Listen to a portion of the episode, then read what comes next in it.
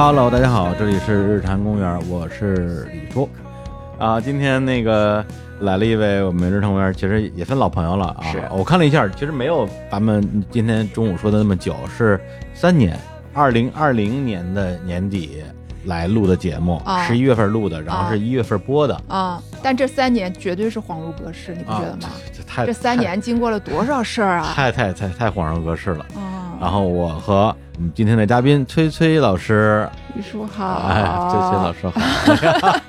别叫老师啊，我一下就紧张了。一下紧张了，对啊。对对对，翠翠翠翠崔。崔好，崔崔好啊，啊对，璀璨的璀啊，是。其实应该是念璀。是。然后呢，崔崔之前来过一次日坛公园，我们当时聊了一期节目，节目的标题叫做“你可能不知道你的优势在哪里”。那些节目呢，有很多听众非常喜欢，也有些听众不太喜欢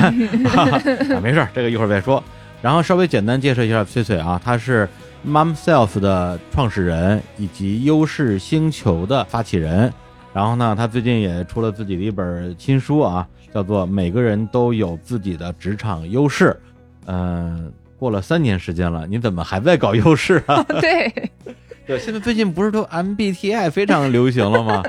你做有 MBTI 吗？我是被公司的朋友被逼着做了一下，哦，对，因为一开始他们就一直让我做，我就不做，我说我这这这这种都是玄学，我不信。后来发现你不做，跟人没法聊天了。啊，对，就是人家一说啊，你是爱人啊、艺人啊，你是什么 I INFP 还是 I 分什么，我我发现我就 就没法聊了，我就是硬逼着自己做了一个，反正做了之后，你说准不准吧，也有点准，信不信吧，我也不太信。对，所以你看，这就是嗯我觉得我没做到太好的地方，啊就是我不是过时了，就优职场优势都还没开始。啊，是吗就？还没进入到大家的谈资当中 啊，那就是哦对他冒了个小小的芽，啊，什么时候大家一见面说，哎，你的职场优势是什么啊？啊是引领力还是学习力还是创新力？对，所以你说我三年怎么还做这个？我早着呢，这事儿 感觉才开了个头。这个职场优势呢，就是上次崔飞老师来日坛的时候讲的，叫做优势测试的一套工具方法论，就是每个人都有优势，有九大优势：共情力、交往力、引领力、分析力、创新力、学习力、行动力、目标力、驱动力。哎呀，累死我了。然后通过一套测试的问卷做完之后，你会更了解自己的优势是在哪个点上。其实上次录节目的时候，我跟小伙子都在啊，那次。对我们来讲，某种意义上实际上是一个自我探索的一个很早期的启蒙。在那之前，我们其实没有刻意去想过，说我应该更了解自己这件事情啊，觉得我就是我嘛，是颜色不一样的花朵嘛，就是 没有想过说我这个人的优势是什么，或者说按照我们自己的个人成长经历，我们会本能的更关注自己的短板是什么，我的缺点是什么，嗯我有哪些短板需要去补强的？说你这个人哪儿都好，但是你就是啊，比如李叔啊，就说我嘛，比如你这个人脾气不好啊，嗯这个情绪不稳定 啊，说话难听 啊，动不动就急啊。我说哎呀，你说的都对，都是我的错，我都改，嗯，在这么一个状态。你觉得能改得了吗？从我的实际体验来讲，就是在我最想改的那段时间，实际上改不了，因为嗯我在很激烈的跟那个不想改变的自己，或者说就是那一个有缺点的自己，在内部有很多很激烈的对抗。嗯但是当我某种意义上我放弃了这件事情，我觉得说那我就是一个有缺点的人的时候，好像反而改了一点儿。啊，对，就我自己是这样的啊，体验啊。我之前看那个《第五项修炼》里面有句话，我印象特别深，嗯他就说人们其实不抗拒改变，嗯人们抗拒的是被改变。啊，对对对，啊至少对我来讲是这样的，因为从小我自己的成长环境就是什么家长、老师啊，也都比较严格嘛，所以就是一路是被规训着，按照嗯。大人们啊。我一个中年人说啊，大人们如何就好恶心，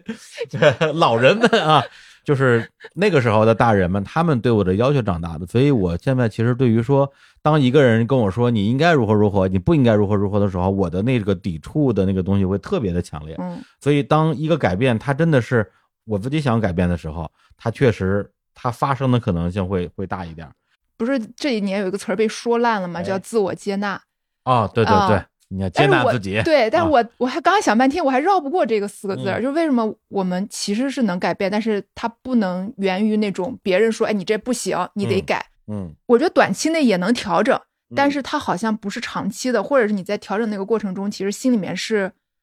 没那么畅快的。嗯我从小就是一个特别特别敏感的小孩儿，然后我一直接受到的一个反馈就是，它其实是一个特别不好的事儿。嗯然后我妈就很小就担心我，觉得你以后这样怎么在社会上混？然后嗯她会以我爸为例子，就是你看你爸就是这样，就是这么简单的事儿，其实随便去哈拉两句就能解决的事儿，你们怎么那么当回事儿？嗯就等等。然后我的表姐就是那个非常大条，然后很乐呵的人。我从小，最近你也刚跟我表姐不是有合作吧？你的表情，就觉得特别巧啊，嗯因为就是一直到那个合作结束，其实我都没有给那个崔飞发微信，嗯，说我见着你表姐了。虽然我知道她是你表姐，但第一也不是你介绍的，是对别的关系。第二个呢，就是觉得你表姐跟你也太不像了，对吧？性格太不对像了。？吧对我表姐，我觉得就是我别人家的小孩儿，就我们从小一块玩到大。嗯然后我表姐就是性格大方、活泼、开朗。啊，然后过年就是灯就站起来，就是说来我给大家讲几句，嗯然后就叫大人们真的特别喜欢。然后我表姐每次站起来说我给大家讲几句，我心里面就想说完了，完了，下一个就是我了。你的表姐还是个小姑娘的时候，对就站起来说：“我来讲两句。”对对对 对对，就是就是祝大家，就是她能说一串儿，我天，我就想说完了，她全都说了。嗯我站起来就只能说祝大家身体健康，然后大大人们就很失望，因为嗯前面有刚刚说过那么精彩的，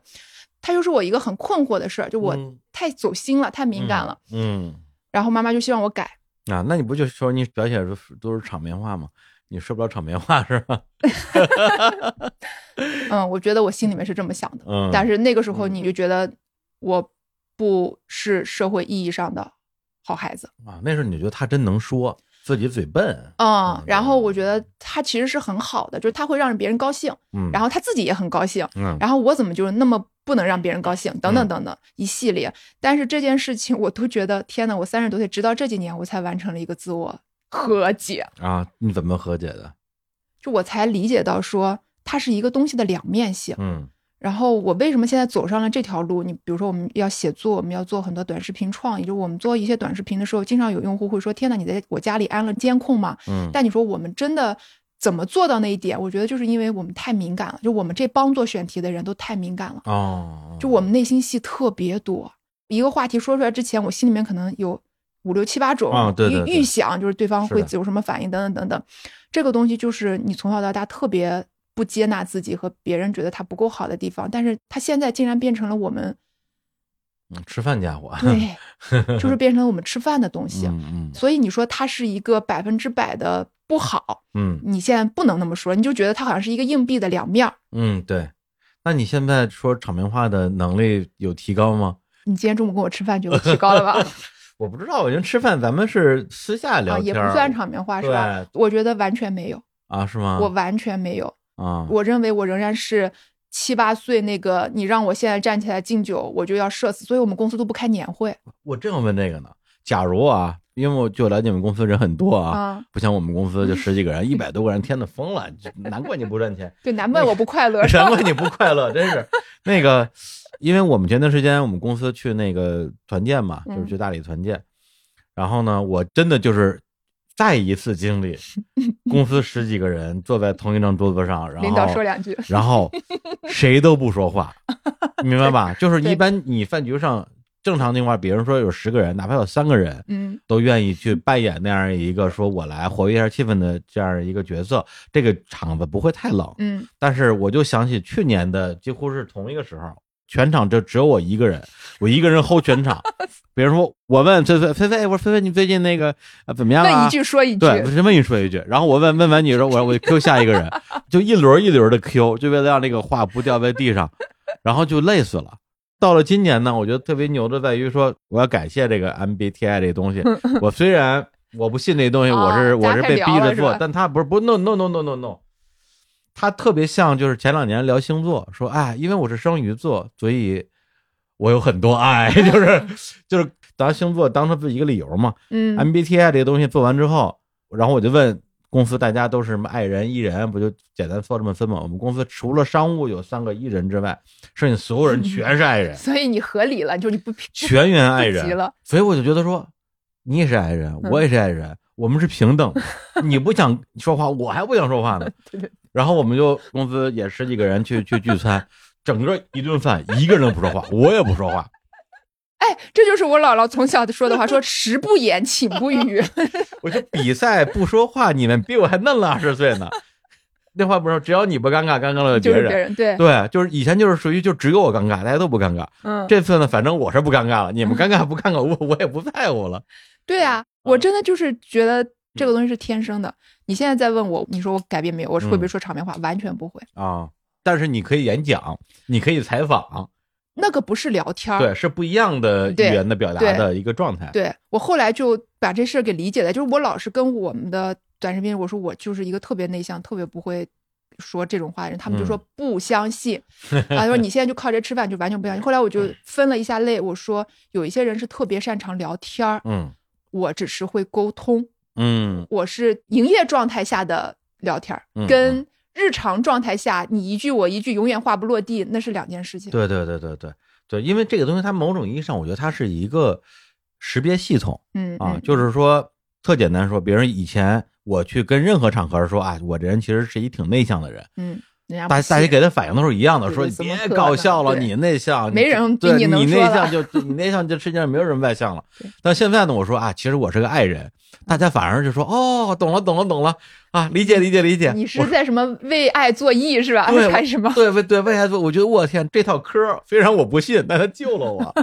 对他帮助了我跟其他人之间的这种相互理解跟沟通，对，是很有意思。是，我是理解了我的这个敏感的两面性之后，嗯我才接纳了我的这个敏感。对对对，我以前都不愿意承认我是一个敏感的人，我甚至会用敏锐这个词来代替敏感。所以你看，我以前就多么回避这个词，就是因为我觉得它哦太不好了。哦，你觉得啊，它是一个负面的，我觉得它是一个负面的东西，我就特别特别不愿意承认，因为我从小接收到它是负面的，但我就是这几年，它给我带来了很多的正反馈。哦，然后就会说，如果你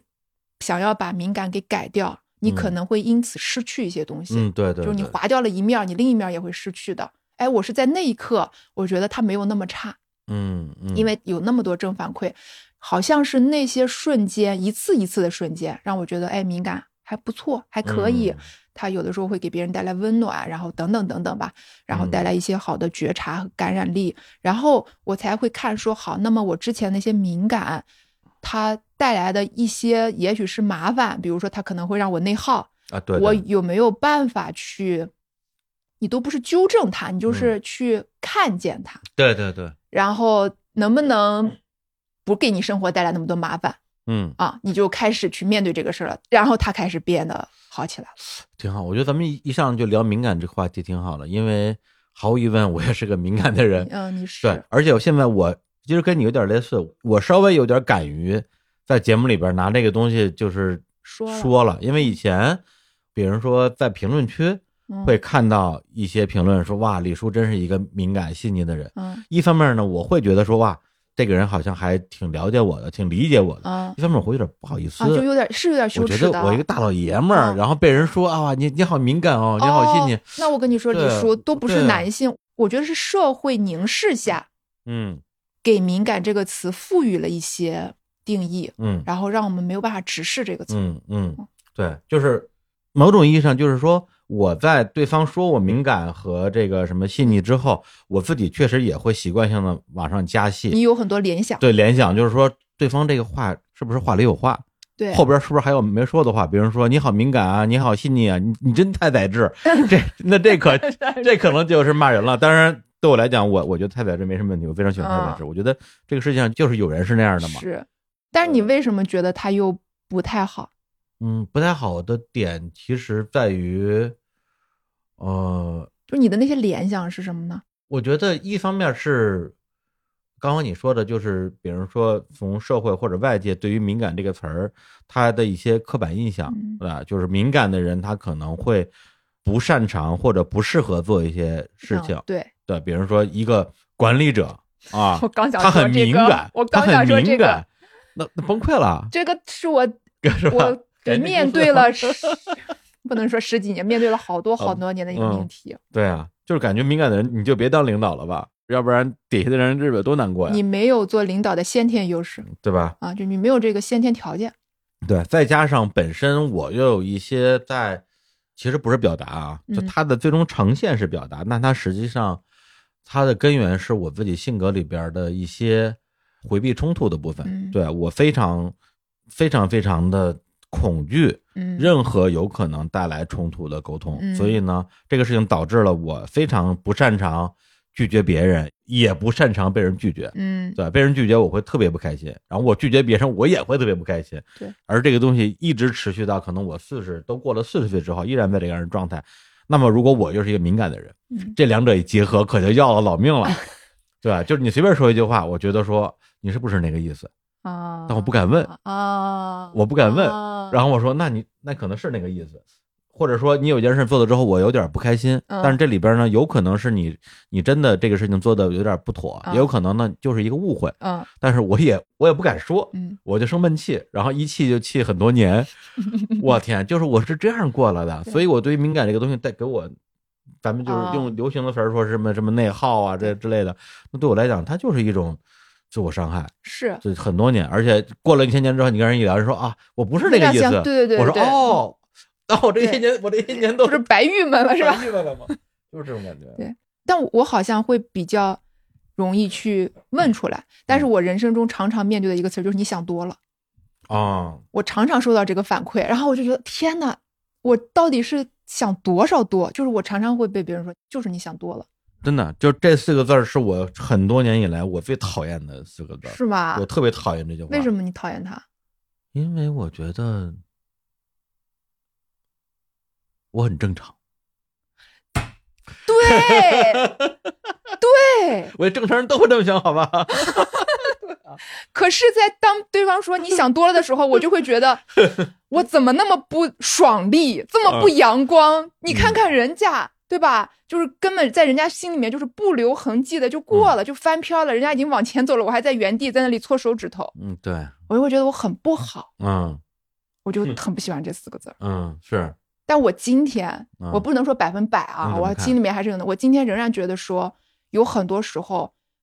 不是我想多了，嗯而是你没想到。嗯，就是我们俩对情绪的觉察颗粒度的区别上有天然的嗯天然的敏感性不同。嗯就是有很多人，这不是他的问题啊，我觉得嗯他活的也都挺好，但是就是我们处理这件事情的大脑系统是不一样的，就这事儿就在很多翻篇了。嗯，就是情绪力度不一样，就是情绪颗粒度我们差很多很多。啊就我一个情绪颗粒度，可能我能分成天蓝、深蓝、克莱因蓝各种各样，啊然后对他来说就是蓝。嗯嗯。那我再跟他说不对，这是克莱因蓝，他就说你想多了。嗯，那你说是谁的问题？我说谁也不是谁的问题，就是我们俩不一样。对，啊。呃，如果是现在我来看这四个字儿的话，我会用相对啊，我会尽量啊，很多时候还是会很烦，但是我我状态好的时候，我会尽量用相对更客观的角度来看，就是简单说，比如这件事情，我表达了我的一个想法或者感受，对方说你想多了，那我脑子里对这四个字儿的解读是，我多想了，嗯，而你少想了。嗯，这是我们之间的一个区别，嗯。因为你我多想了的反义词是你少想了，嗯而我想多了的反义词是你没脑子，嗯 对，你就是你压根儿就没想，对。对，这里边就包含了一种对错嗯和评判，啊，对，当然别人说你想多的时候，往往它是一种带一种评判的，但实际情况就就是有的人就是会多想一点，有的人就会少想一点，哦对，我现在的自我保护机制，或者就是我理解这件事情的方式，就是就我们俩的先天条件不一样，对，所以他就不太会伤，让我觉得被指责。嗯嗯，哎，那还有什么？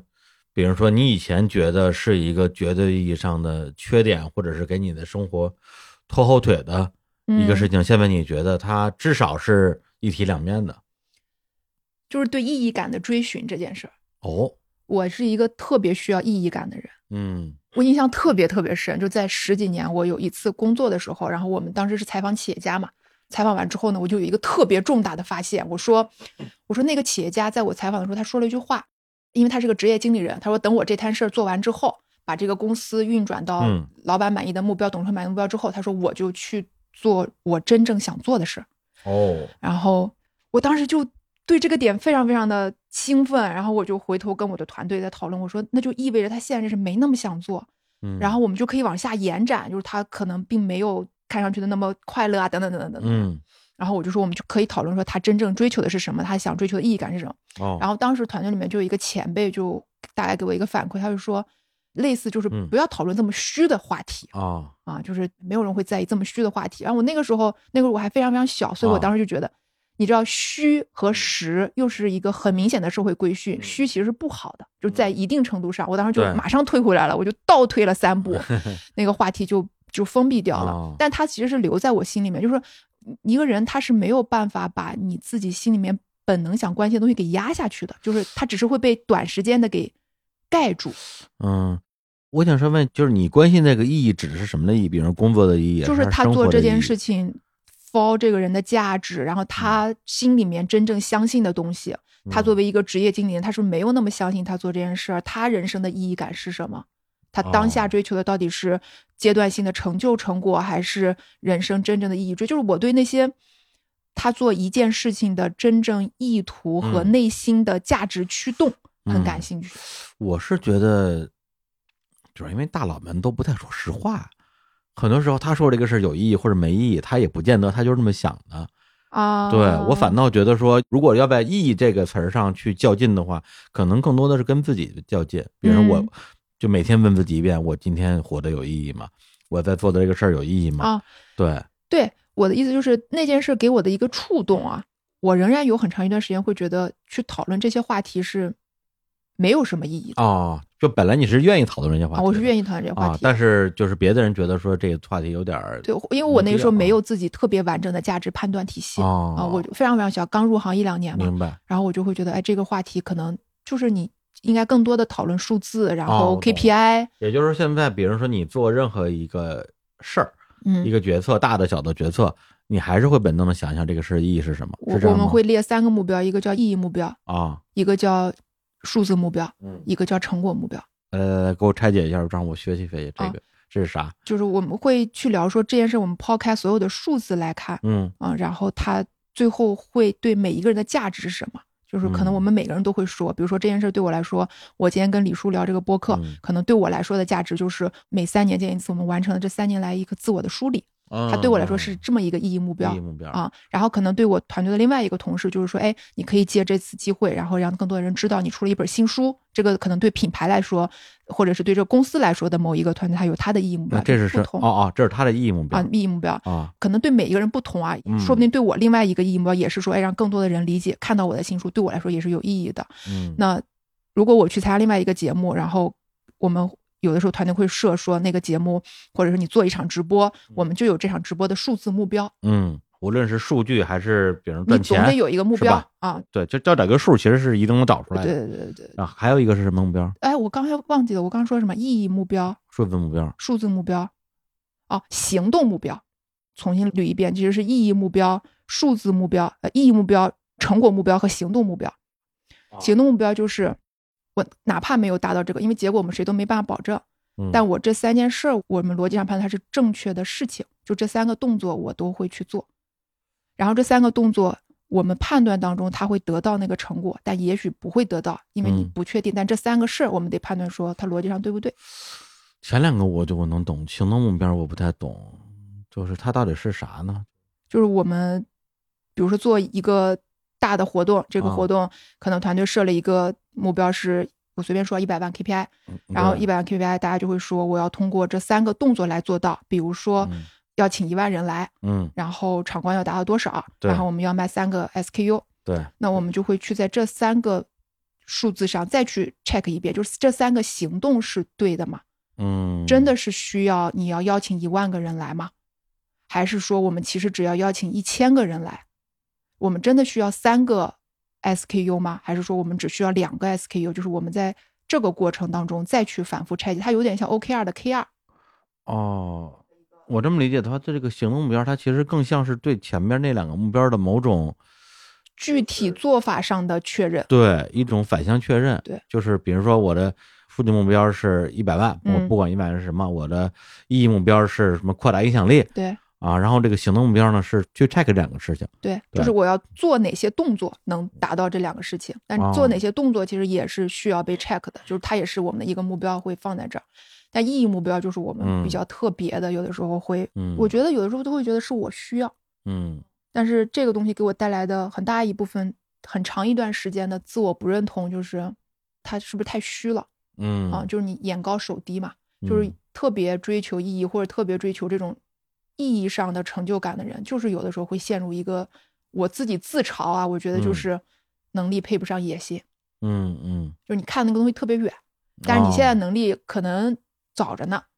然后你就会陷入有的时候就会觉得 很沮丧，嗯就我啥时候能到达？然后你就会怀疑当下你做的这些有没有价值。哦哦哦我一度会觉得是因为我是一个太在乎意义的人，所以你看你现在做的事儿都不那个。但后来我这几年有点捋明白了，不是因为你在乎意义不对，嗯。人就是一个悬挂在意义编织网络上的动物嘛，就人都是需要意义的，嗯。而是你要去重新权衡，说你到达那个点，嗯。你需要的时间可能就比你预想的本身就要久，就是你要对现状有一些清醒客观的判断，嗯，你得接受现在的一切，但不是要去推翻意义本身嗯。啊。这个是我花了很长时间才自我接纳的部分。嗯，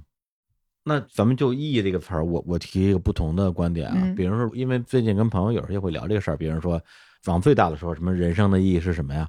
我目前比较接受的一个说法就是，人生没什么意义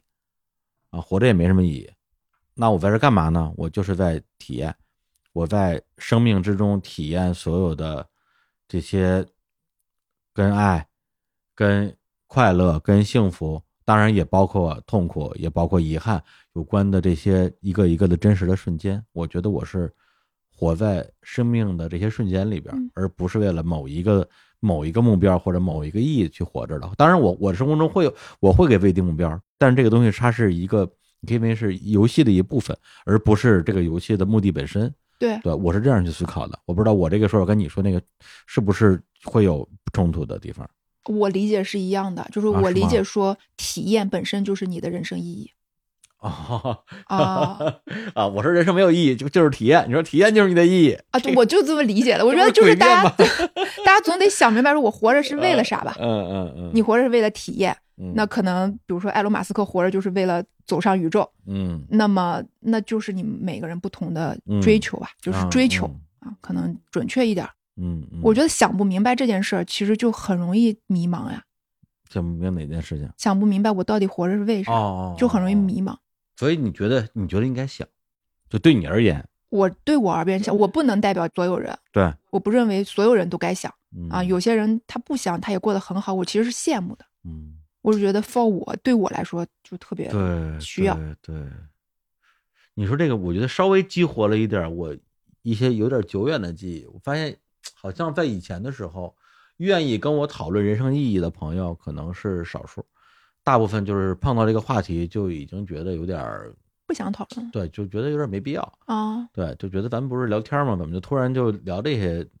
就是没劲的东西啊，？对，就大家就会觉得你很严肃，就聊点轻松的嘛，你干嘛要聊这么宏大且沉重的对话题对，某种意义上就是说，人生没有意义，我们活着就是为了体验。啊？对，是我在这过程之中找到的一个答案，而且这个答案到今天对我来讲依旧适用。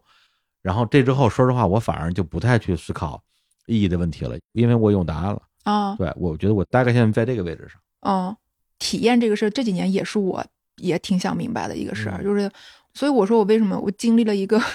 认为自己能力配不上野心嗯的这么一个过程，但是我后来就慢慢接受这一点，就是我就问我自己说，如果你就永远到不了你想要到的那个位置上，嗯你永远到不了你所谓你设置的那个目标上，然后你追求不了你想要追求的那个所谓你的人生意义，嗯，你现在还做不做你现在的，事儿？怎么办呢？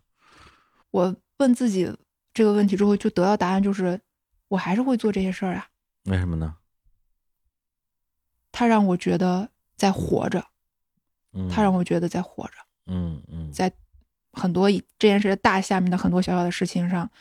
我是能感觉到我活着的价值。那如果用比如一小段话比较简单的回答说，你先问你说现在做的事儿，你觉得你在活着？你问你现在你做的事儿，你觉得它到底是什么事儿啊？它本质上是一什么事儿我用一个不那么啊？具象的回答，啊我就觉得是帮每个人找到自己喜欢且擅长的事儿。那这件事儿的本质是什么呢？就是你为什么要做这件事儿呢？我觉得，因为我就是一个在给别人提供价值之后会得到满足感的人，哦，就是我你的赋能这个词有点土啊，但嗯它其实就是那种赋能者的感觉，就是我感觉在利他的过程之中得到啊，对对愉悦感对对对啊，对，然后利他这件事，同时又是我喜欢的，比如说嗯靠写作、演讲，然后嗯做个人成长这些事过程当中，这个过程又是我喜欢的，我觉得哎挺好的。对，因为比如说我身边啊，嗯对，因为身边偶尔也会一些朋友遇到一些烦恼，从心理咨询角度上，这是一个很重要的社会支持系统嘛。我自己也有这样的系统，我也从我身边的朋友身上获益良多，而且我在这方面我就挺好，就是我还是一个挺愿意主动求助的人，我是遇到问题会问的嗯啊。然后我身边朋友如果来问我的话，我也愿意说以我有限的知识，然后对生活、对生命的理解去分享我的一些想法，但是。嗯，我对于主动的去分享，其实今天这个节目对我来讲就算是一主动分享了，主动分享我、嗯我这些想法，看什么帮到一个是一个。啊，我对这个事情我就没有那么的没有那么的热衷，我反而会觉得说啊，佛度有缘人，咱们嗯如果认识了，聊到这儿了，我一句话对你有什么帮助，那我觉得这是个缘分。嗯但如果说你让我去以一种，咱不敢说教育者啊，嗯我觉得是某一种生活经验的，或者是所谓道理或者是观点的分享者的身份，嗯，对我会很很回避这样一个身份。为什么呢？为什么呀？我觉得你往大了说，可能是我这个人对于所谓的安全感的一种需求。这安全感不是说不是狭义的，而是说我希望我希望跟这个世界和谐相处。嗯对，其实我这种性格的人，按理说就不应该做自媒体，因为做自媒体 很容易跟这个误解嘛对，很容易跟世界发生摩擦，就是啊肯定有人不理解你，或者是不喜欢你。就从我做的这个媒介形式，就播客嘛，本身听的人也少，然后用户人群画像其实还是比较比较接近的，嗯，然后大家的这个社交水平也是比较高的。但是即便如此，跟世界的摩擦这个事情会让我自己觉得天然的不愉快。嗯对这个东西，哎，举一个最简单的例子，就是比如说以前在北京什么的，上海、杭州肯定也有，就是洗头。啊对，就是有时候你没有时间去洗澡，但是今天要见重要的人，中午就找一个那个呃理发馆说洗个头，咔咔咔给你就是干洗啊，干洗头十块钱那时候，然后洗完之后还得半个小时按摩，哇，那个时候真是钱真值钱。然后呢，但是每一次洗头的时候，我都会说一句说不要揪我头发。因为他们那时候就是按摩的时候都有一个揪头发，把你头发整个儿，你你你没你没洗过吗？这为什么要揪头发？我也不知道为什么，就揪着你头发往起拔，可能是帮你活跃 活跃头皮毛囊。我 哇，这对于一个中年男性来说是他你的我那个一根一根的 Michael 什么安安安迪都 我那时候还不是中年男性，我那二十多岁。哦对我来讲，为什么？因为我我的头皮特别怕疼，啊对，就是我对疼痛的敏感度特别高 OK 啊。当然我，我我浑身都怕疼。我想说的就是这样，就是我就是一个对于疼痛的敏感度特别高的人。嗯那我的情绪、情感方面其实也是这样，所以其实我我对于别人不理解我，甚至因为不理解我而批评我，或者说被我理解成攻击我、伤害我这件事情，会特别的介意。特别是当我的发心就是说我想帮助你，然后结果对方说你少跟我来这套，嗯你就是想忽悠我啊！对，你我不吃你那一套的时候，我就会特别受伤，嗯我就会特别受伤。那我觉得何必呢？嗯对，所以就是我，比如说我跟我，无论是熟悉或者不熟，除非是真是近到说我冒着你跟我绝交的风险，我也要冒死谏言，嗯这种情况对我来讲可能就非常非常的极端了。嗯就是我拼了，我拼了，嗯就哪怕你不爱听，我也得说。我不说的话，我觉得我睡不着觉。这种情况对我来讲非常的罕见，绝大部分情况之下就是我说一句你懂了，我说第二句，说第二句你懂，说第三句，第三句没懂，第四句话我不说了，啊，我觉得说了没有用。那个没有用是怕别人误解你没有用，还是你觉得反正你也听不懂，就是我不愿意在你身上浪费时间我觉得是前者，啊？对，因为因为浪费浪费时间这件事情其实还好，嗯，对，就是有时候我也会觉得说，你今天不懂，可能以后你就懂了，我把话先说了呗，嗯对。但是，一旦对方觉得说我在浪费他的时间的时候，我会就受不了了，嗯对吧？嗯那我可以浪费我的时间，但是我就怕您可能觉得我浪费您时间呢，那我又何必呢？嗯对吧？我可能是这种状态，那你为什么就没有这方面的烦恼呢？呃，你刚刚说的每一句话我都感同身受。你感同身受啥呀？你天天给人传道授业解惑的，我跟你说，我刚做这家公司的时候，其实我们是做了很多的老师啊，然后都是老师在前台。因为我过去的十几年的工作经验就是做一个运营者，我就是做首席运营者、首席运营官的，是管理，就是做管理、做运营。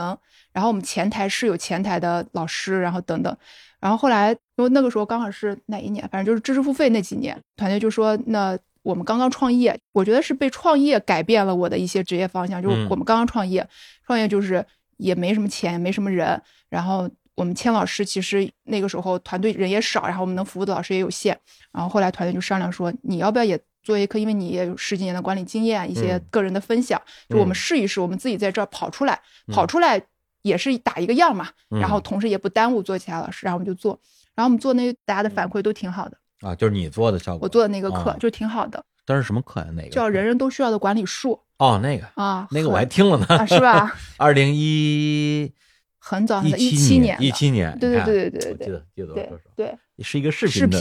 对，里边还有各种情景剧，对对，就那个我做那件事情的时候，当然我很诚实的说，有一方面就是你自己创始人出来做就效率高嘛，嗯，对啊，然后风险低嘛。你总也不会跑路啊，或者什么样不合作了等等，这是一方面。然后我一直在半推半就之间做这事儿，就我心里面是很不喜欢被误解，我非常非常不喜欢被误解，会给我带来很大的不舒适感。但是我觉察到我同时又有分享欲，嗯，就我是一个很纠结的人，我心里面就是有两种声音，嗯，我如果觉得这个事儿帮了我，就会。想我看到你也遇到什么，我就会说，哎，我跟你说啊，我会想告诉你，但我我不是说你不好，你必须这样，我就是真的告诉你说，这事他真的帮了我，然后我就特别想告诉你，然后你用不用我不知道啊，但是我如果不说，我就会觉得，哎呀，但是他明明对我是有用的，我得告诉你，而且你你想主动说是吧？主动分享给人家。如果我真的认同这件事，就我对这件事是有信念的话，我就会让主动说。所以我是一个非常纠结的人。这东西啊，在咱们生活的九十年代啊，这个热心的大妈是吗？往好了说叫热心肠，往不好听的说呢叫好为人师。啊，对我我是一个好为人师的人。而好为人师这个词儿呢，搁到今天呢，有有一个更不好听的说法，叫爹味儿。别说了，叫爹味儿。因为有时候评论区也会有这种说啊，这么这一会儿嘉宾爹味儿，一会儿主播爹味儿。嗯，对我就懵了，我说啥叫爹味儿啊？我就去学习了一下。我就问了问我认识的一些年轻人小朋友，他们说就是，啊，当然这个也不一定对啊，我说的不对，大家可以来再再纠正啊。就是任何问题你看到了，嗯，我问你，你回答我，可以；我没问你，你主动跑过来提建议，这叫爹味儿啊。我说那这么说的话，那就你明你明白了吧？明白。对，所以呢，在这件事情上，我就非常的遵循我刚才说的我那个原则，就是速度有缘人，嗯，任何的。朋友也好，或者不是朋友也没关系。包括我们，比如说我们，我们也签约了好多播客日光派对嘛。有时候一些主播，大家从来没见过面，没说过话，啪一个微信发过来，说李叔，我遇到一个事儿，我想请教你一下。我就夸夸给人说。有时候我我说电话说吧，打一小时电话，打完之后我说，哎，我我我也不认识，我说这么多干嘛呀？但是我愿意。对。但是一旦说这个事情是我我看到了，但是人家没问我，我一个字都不说，因为我我凭什么要因为我的热心肠，我的好为人师？被人讨厌啊？那你觉得老师是一个爹味儿的职业吗？他的职业就是教书育人啊。我的职业就是这个呀，就我现在是这么理解这事儿的啊。你这么理解的？但是你不是老师啊。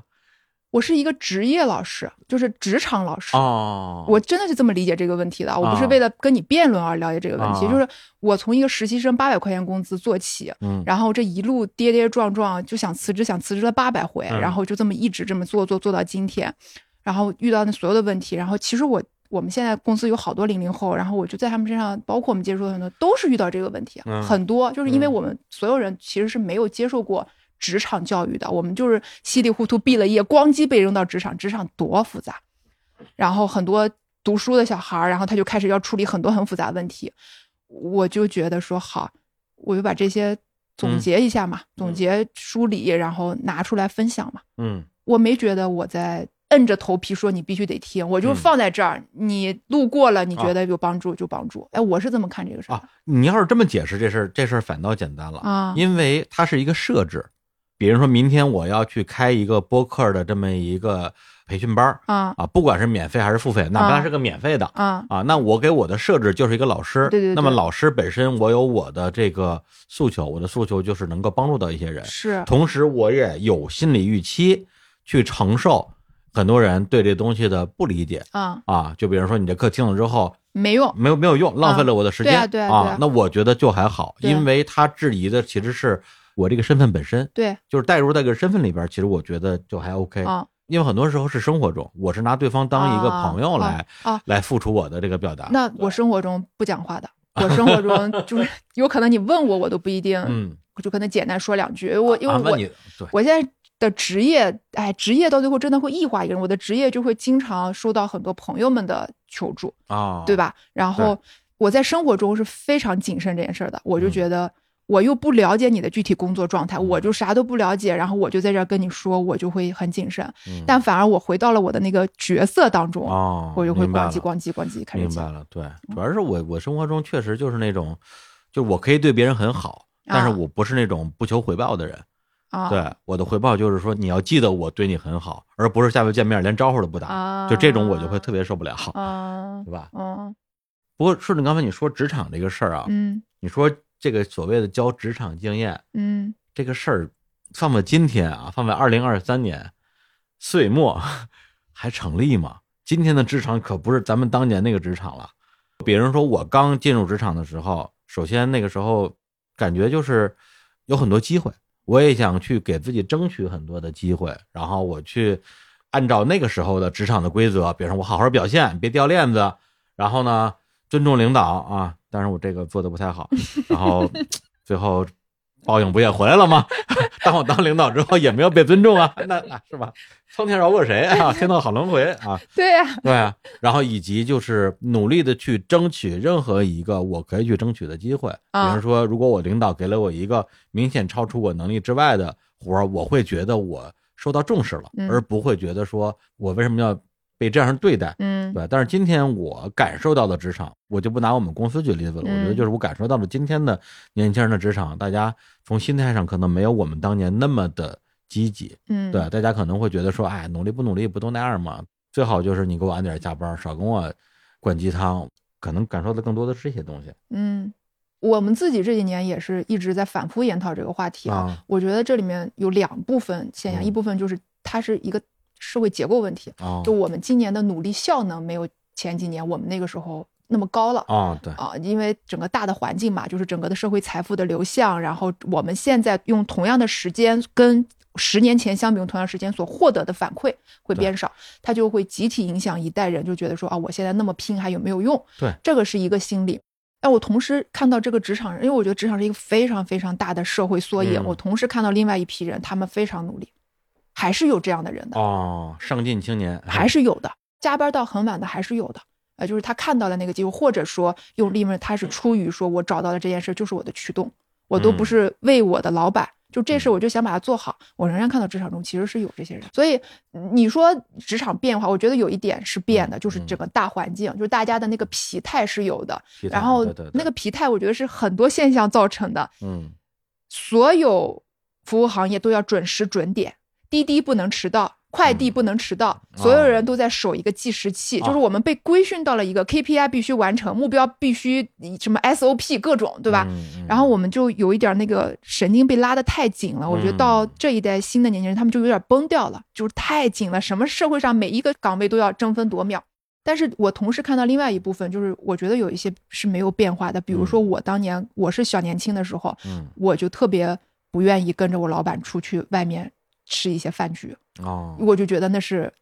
在额外用我的加班时间。嗯但是对我的老板来讲，他可能会觉得那是给我的一些机会。哦，让你去跟那些大人物对呀、多好的机会啊！对呀、哦但是在我很小的时候，我觉得天呐，十点了还不结束吗？有完没完？嗯那我今年我们再看，我当已经做管理了，然后我再嗯看我自己创业做老板，我觉得年轻人也还是这样想的，哦，就是这个是永恒的立场问题。嗯这个是没嗯有变的，在职哦场结构中是没变的，就是其实就是权威和非权威之间的结构问题，这个是嗯没有变的。所以嗯你说职场教育存不存在？我觉得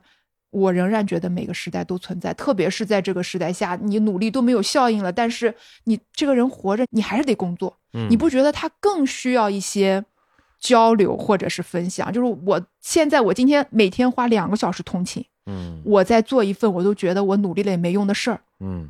今年我看到一个数据，自由职业者的百分比，选择自由职业者嗯和选择进单位的那个百分比是降了三个点还是四个点，变少了。啊，变少了啊啊？为什么呀？求稳，哦，就是求稳的心态，在今年是比去年要增加了哦，但是可能增加了好多自由没有职业的人。啊。是这个能不能播我都不知道，能播啊？这有啥不是吗能播的呀？是吗？对啊，我我我觉得是啊，是会这样的，但是我仍然觉得这就是很多人对我们做这件事儿啊一个定义上的曲解，就是我们没在教人怎么上班儿，啊，那你教的是啥呀？哎我们在对 发现我就是曲解了你的那个人。对呀、来吧，来吧。我们是在跟大家一起去探究说嗯怎么找到一件你喜欢且擅长的事儿，不管你是在公司环境下还是在自由职业者环境下、都可以，嗯以及找到了这件事儿，你怎么以你喜欢且擅长的方式去做它，嗯，让你过得能舒服一点儿。嗯嗯你比如你怎么去跟你的团队协作？嗯你明明挺喜欢这事儿的，对吧？嗯我觉得哇，好不容易进这个团队，我很高兴，然后发现就根本团队里面一大堆你沟通不了的人，沟通不了的事儿，然后老板特别苛刻，你就都不想跟他说话。嗯我们就在一起探讨这些问题，嗯，就是把每一个人可能现实中真的遇到的问题，我们就聊聊聊说，哎，有没有一些既有的经验，嗯。有没有一些可能在比如说管理学、社会学的角度上，或者嗯。组织行为学的角度上，我们探究出来的一些结果，嗯。我们去做一些分享。所以我觉得是虚一点说，真的是在乎一个人在职业环境下过得嗯。好不好。嗯，这里边有两个维度啊，嗯。一个维度是优势啊，咱们就姑且先说优势这件事儿，嗯。啊，或者发现优势吧。嗯。第二个就是职场，因为首先有很多的职场的这种职场培训啊、职场方法论啊，并不是每一个都用的是咱们这个优势的这一套理论。嗯那反过来讲呢，因为咱们现在就是你在做的这个优势测评，这个咱们上次录节目时候也聊过，它本嗯身是跟美国的这个盖洛普的这个优势测试，它是相当于是做了一些改良跟优化吧。那你是怎么想到把这个优势理论跟职场把这两个东西结合到一起？因为比如说你可以只做优势不做职场，也可以只做职场不做优势哦，那我觉得这一点我一直觉得，我觉得工作是人生最好的修炼场。啊，就是至少你没得选的时候啊，你不退休的时候，你大多时间其实是在工作嘛。嗯我们又没在教大家上班儿，啊，我们还有一句口号叫做“别去上班，去工作”，啥意思？就是上班儿有一种给别人打工的感觉，就啊我在做一些我没有那么想做的事儿，但是我就是就去上班儿嘛，啊啊我去一个地方，我就在那儿待着。然后工作的定义本质上其实还是在去创造一些属于你的价值，恰好跟组织的目标也融合在一块儿了，嗯那个叫工作。我觉得工作还是有一些创造性价值的。嗯啊，这个是我特别想跟大家区分掉的一件事儿，就真的不是在讨论上班。嗯然后为什么我这本书直接就叫职场优势了？对啊，我是觉得工作场就是人生特别好的一个修炼场，嗯就你在里面会集中遇到人生所有的麻烦，嗯实现目标的麻烦，处理特别讨厌客户的麻烦，然后有一个。有一个上司，你讨厌他又干不掉他的麻烦，然后同嗯事你跟他推不动的麻烦，你做了一个管理者，下面所有人就是啊，你说的都对，但我不想听你的麻烦。然后你好不容易立了一个目标，找到自己想做的事，但没有人配合你的麻烦，各种各样的麻烦。然后你会发现自己在学校学到的很多知识，你应用不到工作场合的麻烦，就你会遇到各种各样的问题。然后这些问题有的时候会引发你各种各样的情绪，嗯你就会发现说，哎，我开始出现情绪问题、失眠问题、抑郁问题等等等等。我觉得工作就变成了一个浓缩场，嗯。在修炼人生嘛。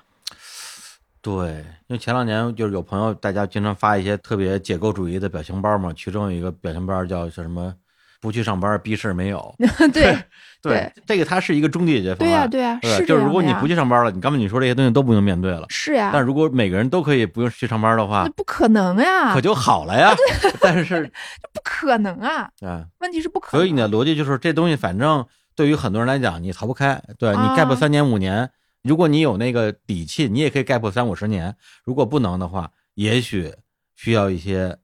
工具啊，是啊，就是你既然人嗯都得做点事儿、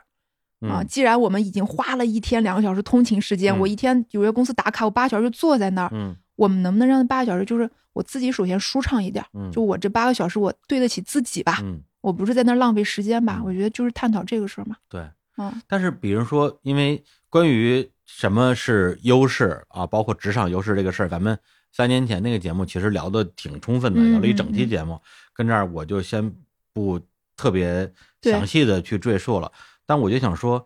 每个人发现自己的优势这件事情，它从本质上是一个自我认知的一个事情啊，就是通过不断的自我认知和自我确认，然后知道我是谁啊，知道我擅长做什么，知道我不擅长做什么，知道我所谓的优点是什么，缺点是什么，知道我这个人的，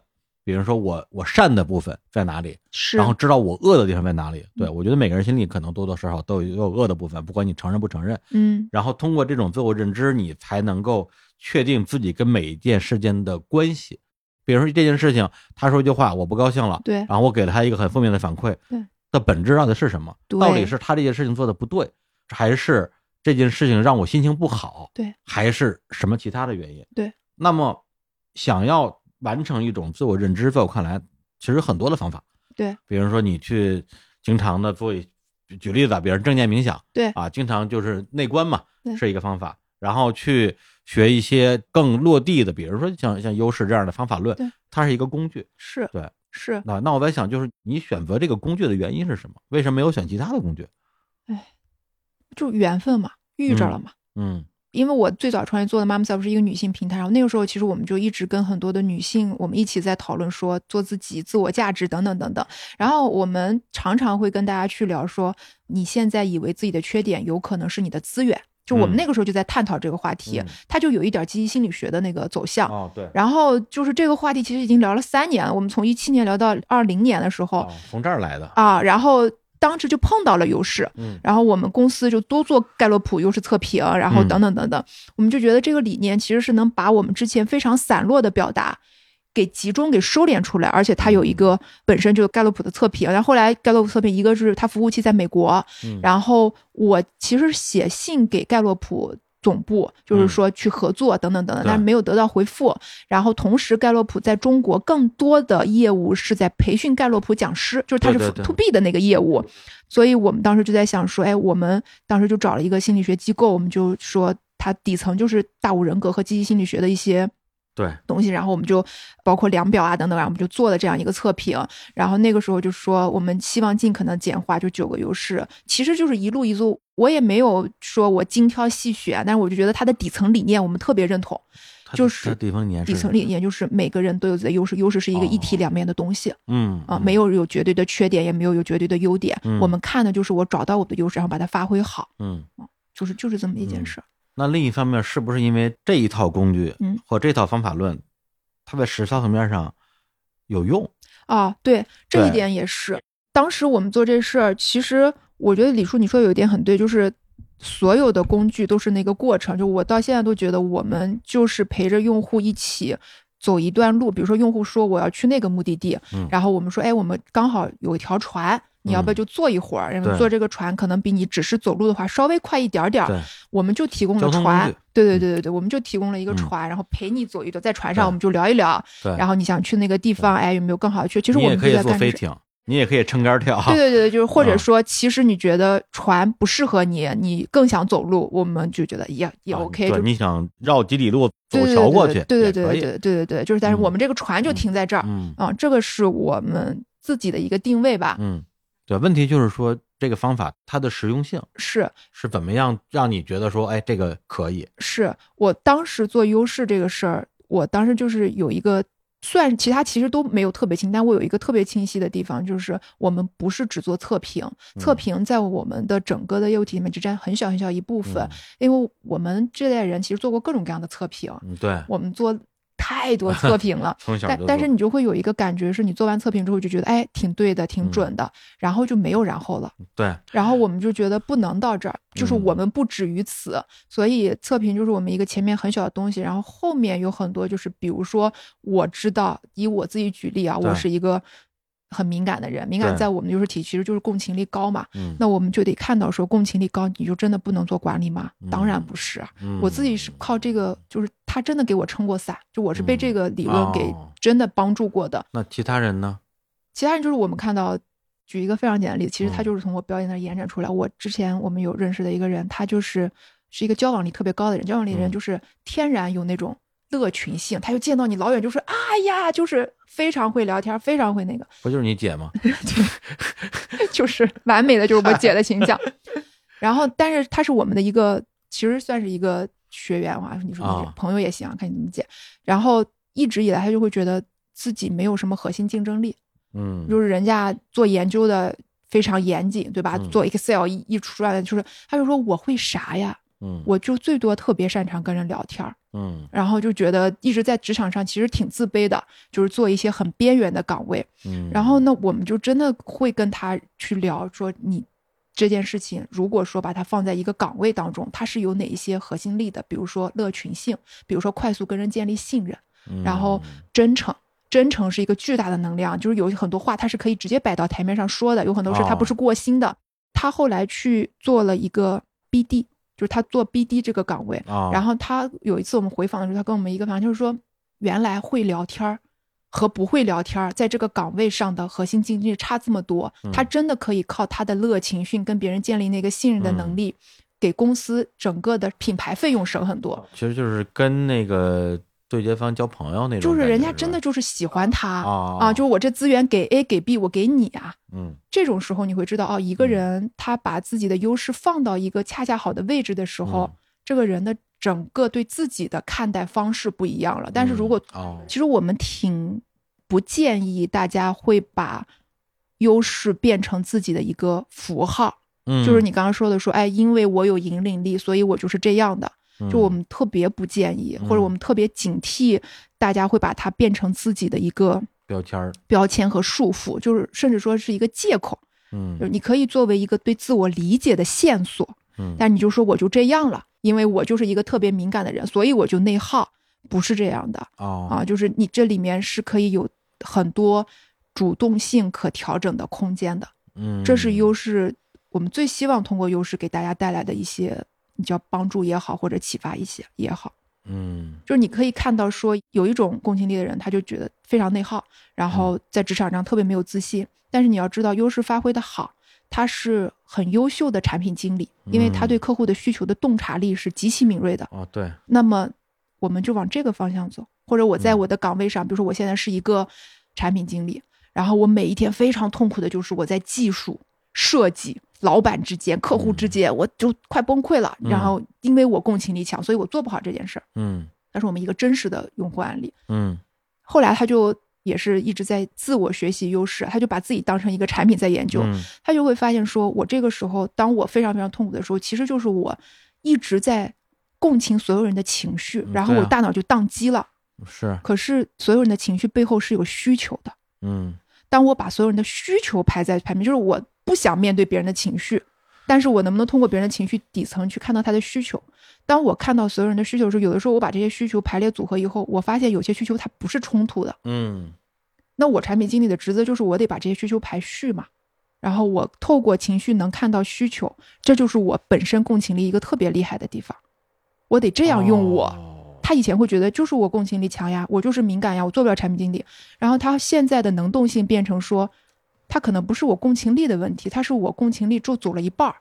我就只走到发、哦看到需求，我就完了，嗯，嗯然后我就卡住了我不看，啊，对我就宕机了。但是我能不能透过你的情绪说，哎，你你现在比如说你是一个设计，你现在对我态度特别差，我想知道说你现在这么不满意的背后是什么？嗯嗯嗯啊，因因为你觉得你的排期来不及了，好，我拿到了你的需求，我再去拿别人，那你就哦往前又走了一步这个有意思，啊、你觉察到了别人的情绪是你作为共情力者特别擅长的一点，但是你不能止步于此，你不能说，哎，对呀、所以我就是特别敏感，我就不能做这事儿。不不不不不，你还可以再往前走一步。对，因为你刚才说这个跟我之前咱们上次聊那优势的那个我的理解不太一样，因为上次我的理解就是每个人有擅长不擅长的事儿，啊你现在正好干了你不擅长的事儿，啊那你赶紧做套题，知道你擅长的是啥，你去做你擅长的事儿去。我觉得更底就完了层，对，结果你前面说的这个是等于说人也没变，事儿也没变，啊，对对对然后你的擅长和不擅长的也没变，对但是你改变了自己的使用方法对，啊，是的。哇，这个很难啊。你觉不觉得，其实你不用优势？我觉得，如果我们靠日常的其他的觉察方式，嗯这件事情也是要完成的。嗯，就是比如说你在处理跟别人的情绪嗯关系的当中，你这几年完成的一些转嗯变，这个东西，我觉得我们早晚得面对。但是这一点，老实讲啊，因为今天中午跟那个崔崔我们吃饭的时候，我也谈了一些，就是我对于咱们这个优势测评的一些我担心的地方。当然，这个担心也很大程度基于我的不了解，因为嗯我也没有参加过咱们的那个训练营啊什么之类的。嗯因为我自己这几年性格各方面其实多少还是有一些变化。你说性格也好，或者是整个人内在的一些做判断的逻辑啊等等，对，嗯但是我这种变化是基于我这几年的自我探索，而自我探索的过程，当然不是只有我自己，包括很多的好书，再比如说身边的一些我觉得活得很通透的朋友，嗯啊，他们的通透呢，在某一个阶段会让我觉得非常的愤怒。对，就是你跟我说，哎，跳出来看，跳出来看问题。我说跳你妹 啊！怎么跳啊？对对，就好像你跟一个做噩梦的人说，你从梦里醒过来就好了。我在梦里，我怎么让自己醒过来啊？对，还被掩住了，都已经。对我已经是梦中人了，是吧嗯？然后，另外就是我的心理咨询师嘛，我从嗯二零年开始做心理咨询到现在，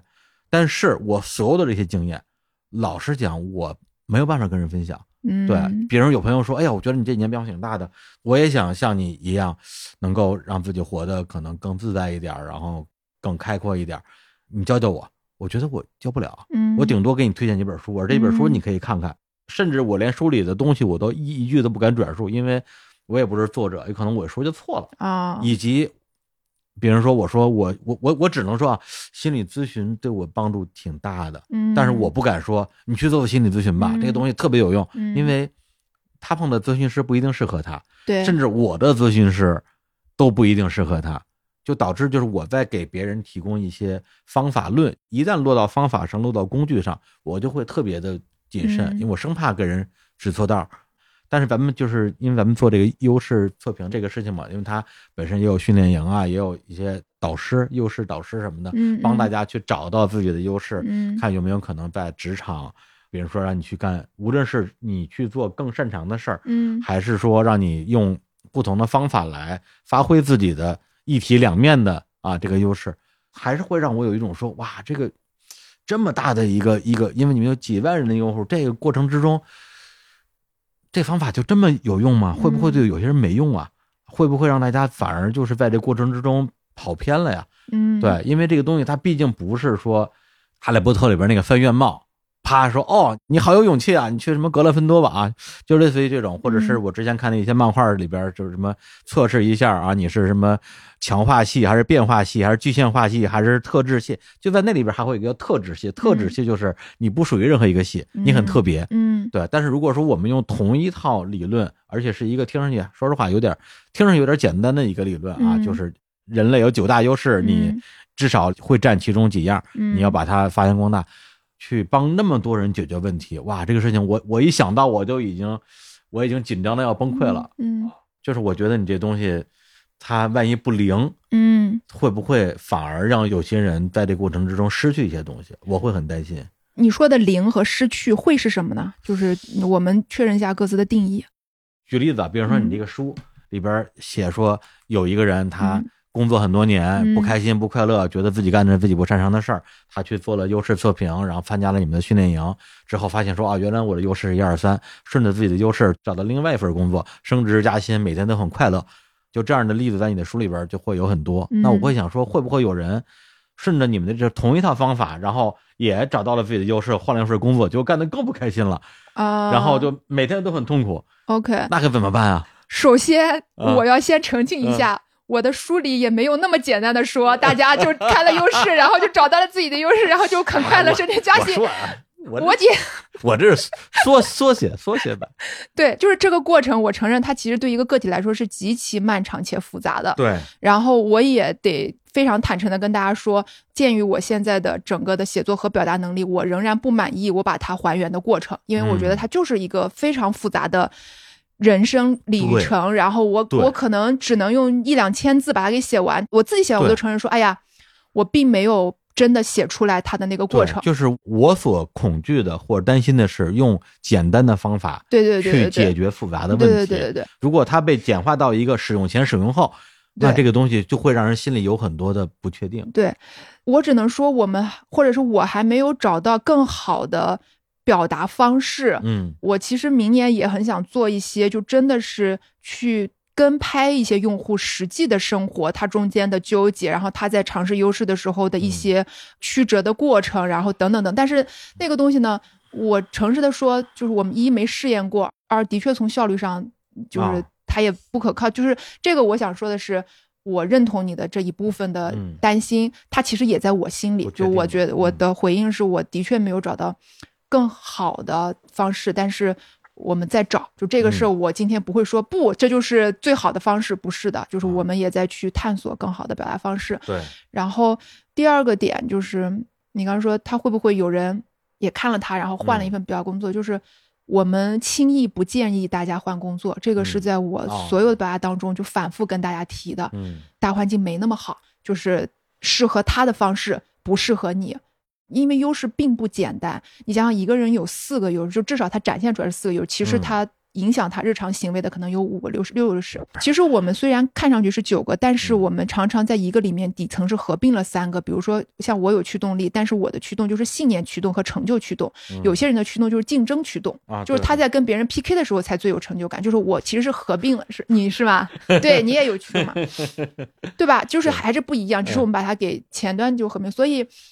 你有引领，打个比方，我也有引领，咱俩的引领就不一样，因为你的引领是受你的竞争驱动的引领，我的引领可能是受我的共情力，就所以我就表现出来比较信念。所以嗯。你把它四乘四乘四乘四，哦。就它其实在一个个体身上，虽然一二三四五全都有引领，一二三四五全都有共情，它也不一样。嗯，就是它的展现形式和思维模式也不一样，所以它特别复杂。对。今天都变成一个坦白局了，啊。我仍然要跟大家坦白的是，你在一个商业行为当中，嗯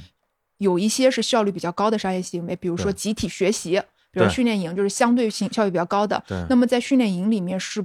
跟换工作这些重大决策毫无关系，就是我们了解了优势，我们一起写优势觉察日记，我们互相分享我在生活当中对优势的我的认识和我用完之后，哎，我发现哎有一些新的觉察，就是它是一个共同学习的氛围。嗯如果你要换工作，我们就会强烈建议你嗯。有专门的人跟你做单一的分析，就嗯。你的情况，然后再有一个行业研究团队再拿着你的优势去行业上去碰有没有适合你的岗位，那个效率非常低，嗯，但是有这样的服务。这个其实有点类似于基于或者一部分基于优势理论的职业规划师了。对对对对对对对吧对，但是是对你的优势，就是这个职业规划真的是方你的，然后同时也不是说你这个岗位还得根据你过往的经验。然后根据你内心的驱动，你真正想做的事儿，结合你的优势，然后团队再拿着去行业上研究。我们研究了一千两百多岗位和嗯两百多个行业，再去看说有没有适合你的，再回来碰。但是那个我们的产能非常非常小，嗯，因为它特别特别慢对啊，所以我这个就是回应你的，就是优势并不简单。哦哦，有一哦些是效率比较高，但是它不牵扯到人的重大决策嗯啊，就是你做一个自我探索。嗯所以在大课当中，就是大群里面五十个人的群里面，大多数人的反馈，八十五的用户的反馈是嗯不那么焦虑，更自信了，哦，因为他确认了自己，就是平常他在在跟别人相处当中，这个是他他的一个弱点，是一个缺点，嗯是他不认同的地方嗯。然后他发现说，哎，因为他会跟相同优势人在一个群里嘛，他会哦哦发现你还按优势来分，对，我们会细分哦群，他会发现我们俩都有引领力，为啥你活得挺好的？啊，对，那我就看看你咋做的。哦，他所以不是我这个人的问题，是我的使用说明，哦，嗯，没有特别那个，或者没摆对位置，没对上、嗯啊。就我跟我做的这件事和我做事方式，它齿轮没合上，那不是我这个人的问题，或者说我们就都是有这个优势，就是我们都是控制欲特别强。嗯哎，大家控制欲都挺强的，啊，啊，对对吧？看到底谁控制谁呢？对对 这个群可热闹了，对对对，所以就好像也不是说我就是一个怪物。嗯啊，我们真的有用户说，我来之前觉得我这人特别奇怪，嗯就来了之后发现大家都挺奇怪，嗯啊，嗨，大家都挺有病的。嗯成了那种那种戒酒互助会了。对，就是我觉得每个人其实都是有些缺口的。对，甚至就是说你你是按照所谓的优势分群的，分了之后发现大家其实是缺点更像一啊，点。对啊，对啊，对啊，对啊，就是 那些关系优势的人，那个群就特别热闹，就是因为大家都很那个嘛。然后有思维优势的人，就是像李淑宁一样，分析力和学习力特别强的，就谁也说不过谁。哦，那个群就是你如果想要在里面推新课，嗯，都很困难。哦，大家会给你思 辨，对对，是？会非常有质疑精神。我们都都对对对对知道的，就是所以你也知道，OK 哇是这样的。我们的思维群就是后端转化率最低的一个群，哦，我们非常接纳这个结，果因，为大家不太容易，大家的思辨性都很强。对，不太容易接受一个简单的一个一个一对对对个解释。对对对对对我一定要跟你辩论到啊，我我真的认我认同同你为止啊，。对对对对对。我现在正在干这件事儿，我正在跟你辩论。然后我们关系营的后续转化就会很好，因为更多的人是喜欢这个氛围。嗯。就是咱俩都不是喜欢在群里面学习的人，但你知道嗯，真的是有很多人，他们喜欢那个氛围，他们就是特别喜欢在里面找到了彼此的支持，他们就会在这个群结束之后说：“哎，我再续一期，因为我嗯。希望在这里面继续跟大家聊。对，有一句很成功学的话说：“啊，不能说成功学，我怎么哎这样说？他是德鲁克先生说的话。德鲁克的成功学的话，对，嗨，成功学大师德鲁克先生的话，德鲁克先生要？要跳要跳起来了。对真是，对，他说管理上说没有不适合的人，嗯，只有没有放到合适位置上的人。听上去确实很成功学。但是我这两年有一个心得呀，嗯，很多的人间真理都是鸡汤，或者很多的鸡汤都是人间真理。对呀因为它太鸡汤了，所以大家只关注到了它鸡汤的一面，而忽略了它为什么会成为鸡汤。我觉得有一部分鸡汤，但有一部分可能真的是无脑逻辑的鸡汤，我们纯纯鸡汤啊或者是毒鸡汤对是有的。有一些真的是鸡汤，大家轻而易举的把它说，嘿，这就是鸡汤。我认为是不愿意面对我还没有做到他的那一个挫败。对，我我觉得就是包括你书里边有一句话，我今天看到啊，但也也一句鸡汤是吧是也不是你的话，是别人的话。看我摘录了哪句鸡汤。嗯、我看看啊，真正的幸福是当你全心全意的投入一件事儿，把自己置身度外的时候获得的副产品。就这句话我看了之后，我觉得我也不是说我觉得它都有道理，而是我觉得它就对，因为它就是我的人生经验。啊，对，所以我就觉得说，哦，这个话好像有点意思。但是这句话再可能你换一个人来看，觉得好像也是是一鸡汤也也是一句鸡汤。是啊，对所以没关系，不重要。不重要，就是我重要或者说，第一，我觉得从我的角度，我会对于被认为是鸡汤的话，我不会盖一个大帽子进去嗯说所有的鸡汤都是毒鸡汤或者怎么样，我会从里边再去挑。嗯有些东西其实就是因为有有些就是咱们说名人名言也好，它为什么广为流传，是因为它确实说的有道理。第二个就是说。很多话可能你年轻的时候也不太明白，然后当你自己说实话，这句话是你自己已经悟出来了，对，对，已经悟出来之后，你再去看说，哦，就是有那句网上有句话说，年轻的时候不屑一顾，现在看来条条巩固。嗨，说的那什么一点，都不是我觉得这位名人说的名言说的有道理，而是我觉得说，哎呀，你水平可以呀、就是就是什么鬼？就是我自己想明白的事儿，你也想明白了，大家想到一块儿去了，而不是说啊，你启发了我，因为是、哦我觉得其实想要从语言简单的语言中得到启发没有那么容易，OK，没那么容易，往往这件事儿你已经想通了，或者是你马上就要想通了，它可能会起到最后那一点作用，这是我的经验。哦。哎，我看到那些名言名句，然后我也理解到他说，我心里面的感觉是，我说哇，原来果然太阳底下无心事儿呀。就嗯。我在这儿走了那么那么长时间，可能很多人已经走过了同样的是路，然后他有了那个，所以脑子里其实就马上就两个念头会同时升起了，一个是说，哎呀，我早看这本书，我就不会白白受这么多年的苦了。哦，你没经历过你的同样的事，啊你早看这书也不一定另另外一句话就是说，早看这本书，我会觉得这本书是本垃圾。啊。对对对对对对对，就之前我记得我哪哪年就看一本书，就不是什么书了，就是一边看一边在书上面写批注，一派胡言，全是鸡汤啊，成功学。对，就是别放屁了，就是自己搁这写批注，然后又过了大概也就三四年，我再回去看，我觉得在你的批注上写了呃，批注，对批注上写了批注说，人家说的对，是你没明白。对，那人生不就是一个不断自我确认的过程中吗？是对，所以这个也是我会对于用简单方法解决复杂问题的一个一个戒备，就是我嗯觉得人的自我确认的过程绝不是一劳永逸的。对有可能今年我觉得说，哎，哥们儿活明白了，又过几年说不好意思，前两年其实还没明白，我我今年比前两年又明白了一点儿，但是离所谓的活明白了，所以我这两年啊，就是出去聊天儿，我最怕碰到的啊，一句话就是。自从我开悟了以后，如何如何如何如何，啊我说完了完了完了完了，聊不下去了。嗯对，一个人一旦说自己开悟了，我觉得这天儿我就不敢聊了，因为这个东西就代表他可能掉进另外另外一个梦里他进入另外一个梦里边去了，他以为自己醒了，实际上是另外一个梦。是这个我是完全认同的。嗯你启发了我另外一点，就是我以后的表达，或者是我们的人，其实就是他不能闭环的那么快。对这个人来说，他当下可能是有一些阶段性的小小的改变，对，但是我们得说清楚，说他未来仍然会有新的开始，只是我们不知道嘛，我们就当下就闭环就闭环。但我今天也跟大家说，就是这个我也很认同，我觉得这世间绝对不存在灵丹妙药，我吃完之后长命百岁、百病消，对，没有啊，就是我们一点儿一点儿的，就是药不能停 对，而且而且而且还是这是是各种药，啊，各种药就各种药不能停，各种药不能停，对各种药罐子了。对，各种小船摇起来，就是反正帮你走到你真正想去那个地方嘛，就是都是陪你一段的那个人或者是药。对，所以我觉得，其实在我看来，所有在提供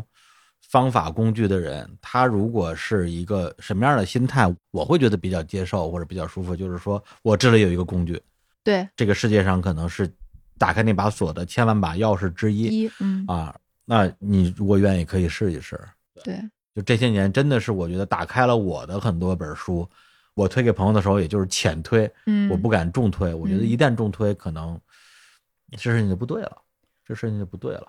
哎，我觉得其实也没有，就是但是这这就是你这就是自我要求要求很高嘛，就是我我可能以前也是这么想的，可能我现在有点有点脱敏了，因为我推的太多了，就是就我有点脱敏了。我会想说，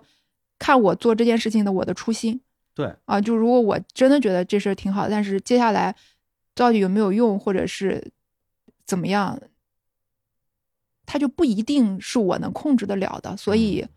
我没有那么大的心理压力了。哦，这是我这几年的变化，因为我以前很抗拒做这件事儿，但现在可能就是职业会让人产生某一种的异化吧。那我这么说，我就嗯就对不对啊？我说的不对，你可以纠正。就是我我理解的你，就是说，首先你有种信念感，啊，然后你相信你的现在优势的这套自我探索的工具是大体上是会对人有帮助的，而且你们还有你们的老师啊，什么训练营这些东西，是所以你愿意把这套方法推荐给更多的人。是在这过程之中，他最终的目标之一就是能够通过这套方法或者工具帮助到更多的人。是，那么你也同时接受，在这过程之中，有些人不理解你，或者说有些人用这个方法之后，他没有什么感觉。对，但是你的底线这个东西对人体无害，不不会产生对对人体无害。对对对对对所以在这过程中，你就不像我一样，就是说有一句说一句，有两句说两句，啊而是你你愿意多说一些。我愿意多说一点。对，就哪怕大家不理解也没关系。是是，嗯就这个过程，我在完成另外一种我的自我确认。嗯嗯，我也在从一个我说话就是要想清楚的人，然后我特别怕被误解，就是我有非常强的清白感，嗯，就我不是嗯这样想的，你非这样想，我就就是我就真的是恨的不得了，就我冤的不得了。我今天中午跟菲菲说，我说你这个训练营啊，就听着你跟传销似的。她说我这可不是传销啊，对你可不要给我乱扣帽子，对对对对一一下就生气了。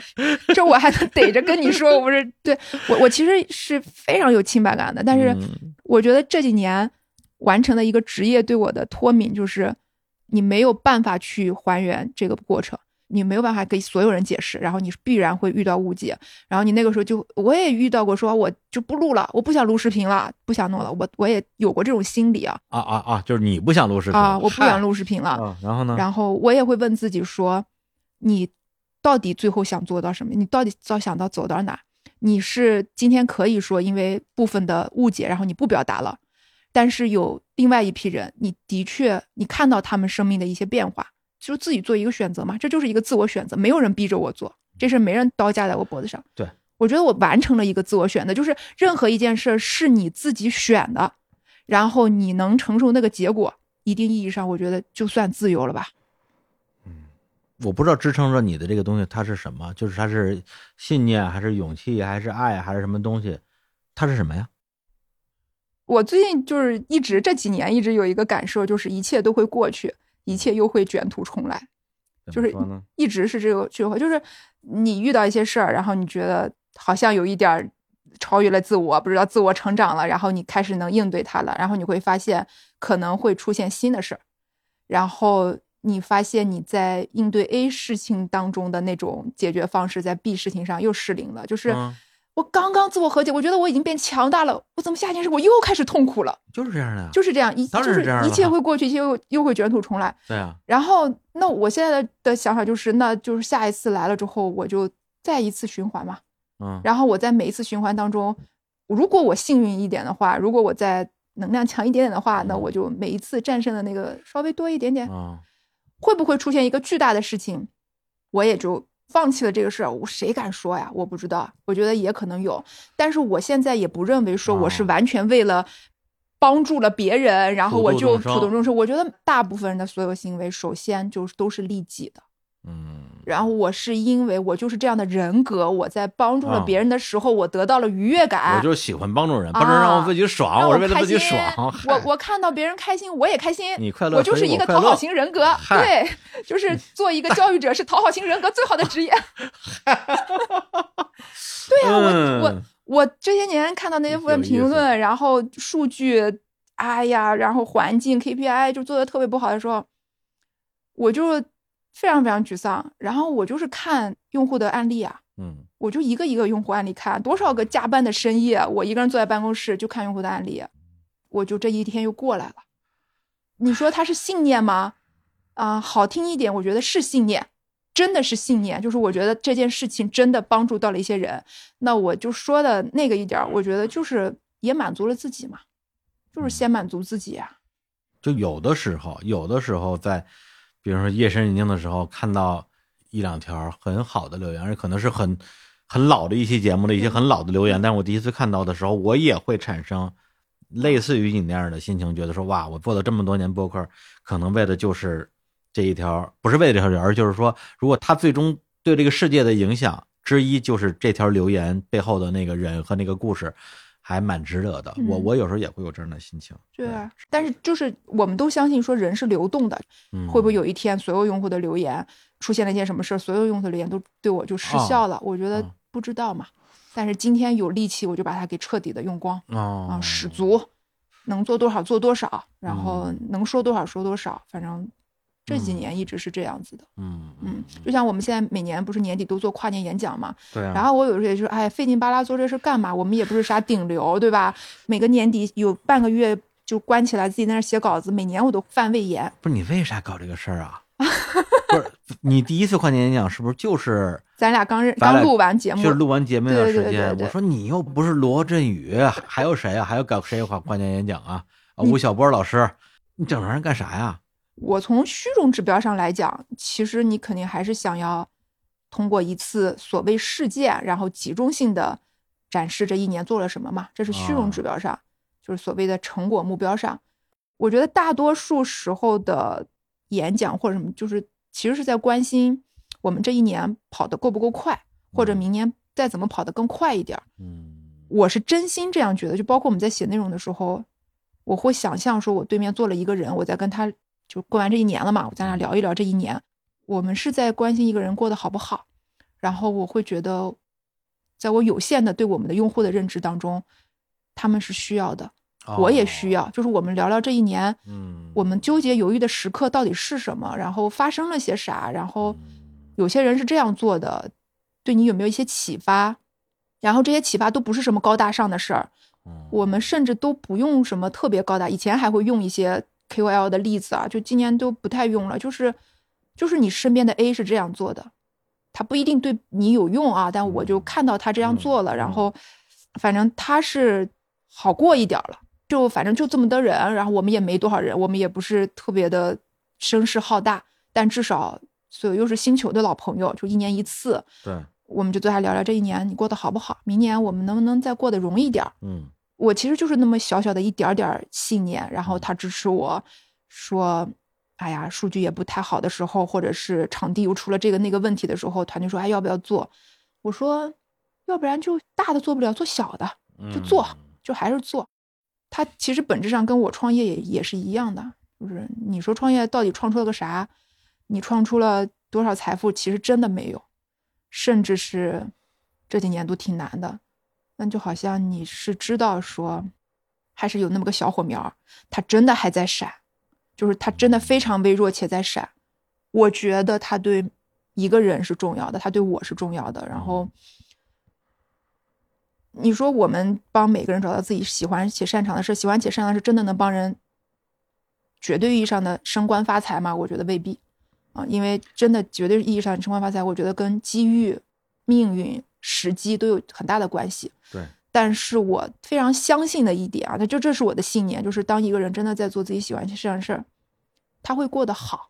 嗯他会自在嗯，他会愉悦，他会觉得自己挺强大的，不会被时代随时来的一个沙尘暴给轻易的打趴下，他会不至于彻底崩溃。嗯，这个是反正到今天为止，我还是非常相信的一件事。对。嗯就之所以刚才我会跟崔飞说很多可以被理解为我的质疑嗯的部分，它的根本在于我是相信这个东西的。就是刚才你嗯说，就是一个人找到自己喜欢且擅长的事情，他这个人就会发光，他会嗯真正的成为自己。是，对我，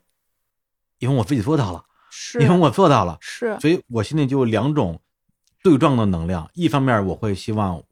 咱不敢说希望所有人，我希望有更多的人能够找到这个东西，找到属于自己的这一条人生的可能性的平行宇宙，拥有这样一个就是让你无悔这一生的一种可能性。另一方面，我又不太敢保证。就不太敢。不太敢劝大家去做这个嗯尝试，因为不一定能找得到。，对，不一定找得到。是啊，是啊，啊，你就哪怕我们这种算是阶段性找到的，我们都并不敢保证明天会有什么变化。因为我们也在一个过程。对对对对对对对，就是一切又会卷土重来，然后你仍然会又一次怀疑说，哇，有意义吗？嗯做这些有意义吗？但是你知道说，哎，好像这就是嗯过程，我们并不期待说我今天就王子和公主幸福的过上了人生，我们在探讨一个过程嗯啊，这个过程我们能不能过得再好一点儿？它不是一个结果。嗯啊，就是嗯它不是嗯结果上就是一个好了，就是一个满分，不是。然后满分只有你自己能给自己打。那到底什么是你的满分试卷？不知道，咱们一块儿找找。说实话，我也不知道。然后，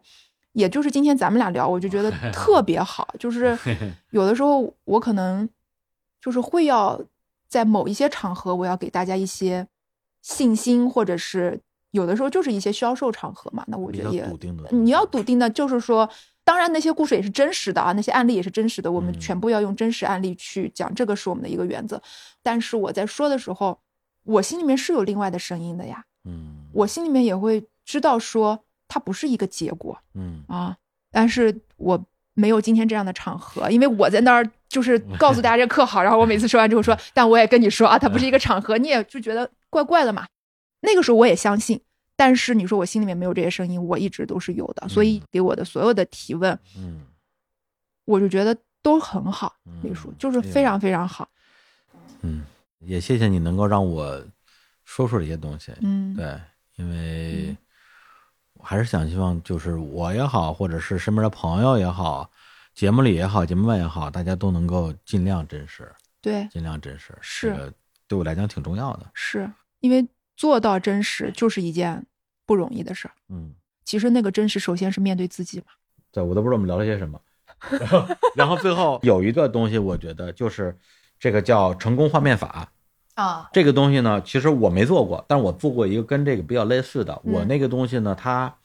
其实听上去比你这个更可能更悬一点。我那个，哦但是我那个它也更复杂，就是相当于也是你闭上眼睛，想象一个未来的自己。嗯，对，当然前面会有一些铺垫啊，就是可能有一些冥想啊什么之类的。最后你想象的是一个未来的，其实是一个自己比较理想化的生活状态。嗯，你说的这个成功画面法其实挺类似的。对，那我觉得我们要不然就在这个成功画面法这首歌里边，这首歌里边也唱出来是吧结束这期的？节目。谱个曲。对对，这个东西实际上某种意义上跟我们，我觉得它其实非常接近于我们今天讨论的这个东西的本质，就是嗯你要，不是你要啊，你可以选择，这这边说话多费劲啊！你可以选择去找到你自己，你可以选择这件事情。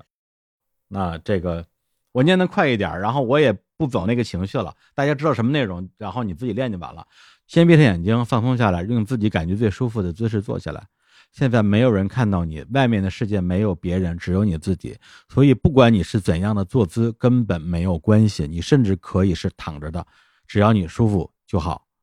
现在开始调整你自己的呼吸，深呼吸三次，让自己的呼吸都足够的长和平滑。随着每一次呼气、吸气，可以感觉到自己身上的每个部位都在慢慢放松。继续保持这种呼吸，在我们放松的大脑中，想象一下五年后的自己，你正在工作，你能够感受到那种心灵的愉悦感。